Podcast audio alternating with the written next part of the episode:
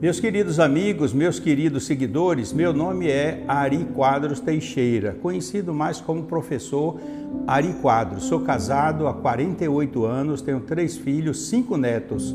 Portanto, já temos já um grupo bem acentuado. Nasci em Manaus, no Amazonas, e vim com um ano para Itabuna. Quando registrou, eu fui registrado aqui como itabunense, mas o meu sangue é de seringueiro, é lá das Amazonas. Meu pai começou a namorar com minha mãe aqui em Tabuna. O meu avô, pai de minha mãe, era o chefe da guarda municipal, não existia polícia nem nada, ele era, andava sempre armado, ficava na cabeceira da ponte, a, a, ponte São Caetano, dali não tinha nada, era tudo roça, mato, vinham muitas pessoas de lá, e ele fazia essa função de supervisionar a segurança da cidade. Quando ele soube que meu pai estava namorando com a minha mãe, ele procurou entrevistar, meu pai era poeta, e ele falou que poeta não sustentava a filha de ninguém, quanto mais a dele, e proibiu o namoro. Eles começaram então a se comunicar através de cartas, bilhetes com pseudônimo. Ele usava o pseudônimo de Ari, que é um nome indígena, significa bicho cabeludo, e minha mãe usava o pseudônimo de Moema. Então isso ficou, mas o velho militar, a polícia, e descobriu e disse que então que se ele continuasse que ia matá-lo. Aí foi que aconteceu. Meu pai, isso é uma história romântica, porque as mulheres gostam de dizer algo que não é bem a realidade, que meu pai roubou minha mãe. E aí foram lá para Manaus. E lá no bairro de São Raimundo, eles moravam lá e eu nasci. Então, quando eu tive, estava com um ano de idade, um aninho, eles mandaram a foto para meu avô. E meu avô então se engraçou, então um neto assim que ele tinha uma admiração muito grande, nós éramos muito unidos e mandou chamar. Era tempo da Segunda Guerra Mundial, em 1945. Portanto, esse navio veio de Manaus quase dois meses para chegar a Ilhéus, porque de noite tinha de desligar os motores por causa dos dos, dos bombardeios alemães, do, através dos submarinos, e, enfim, terminou chegando aqui a Ilhéus. Foi quando eu cheguei e aí meu avô cuidou logo de registrar o neto dele, porque tinha o nome dele como avô na certidão de nascimento. Então foi essa a história. As lembranças de infância, nós eu tivemos mais, eu tive um irmão, Luiz Carlos, que mora em Salvador, duas irmãs, uma já falecida. Então vivíamos numa casinha bem modesta, ali na rua Quintino Bocaiúva, em, em, em frente ao Lorde Hotel. E meu sonho sempre era trabalhar, era estudar. E a única opção que havia na época, porque eu estudei no Divina Providência com bolsa, todos os outros colegas meus foram para Salvador, filho de fazendeiro, médico, profissionais liberais, meu pai não pôde me mandar.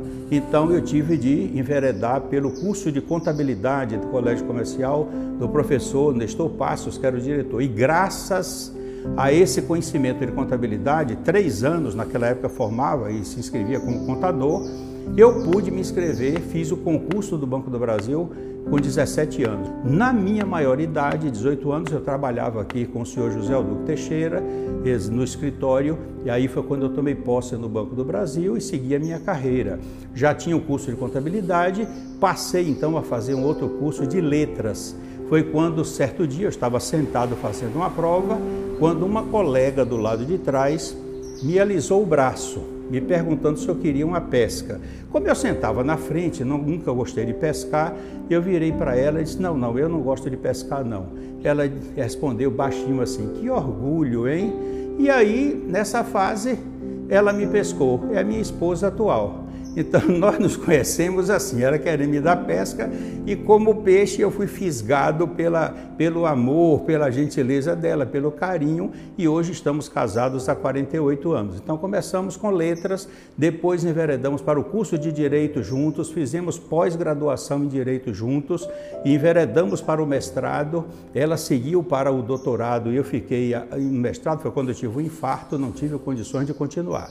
Mas Sempre minha alegria maior foi ensinar português. Ensinei no Galileu, fazia um sistema diferente de aprendizagem que atraía os alunos. Ensinei também Direito Civil na UESC, no curso de Direito. Então eu acho que o ensino é muito importante e isso eu transmiti para os meus filhos, o exemplo meu e de minha esposa, e a felicidade é que eles enveredaram por essa área. Hoje eu trabalho na área espírita, no Grupo Espírita Casa de Guará.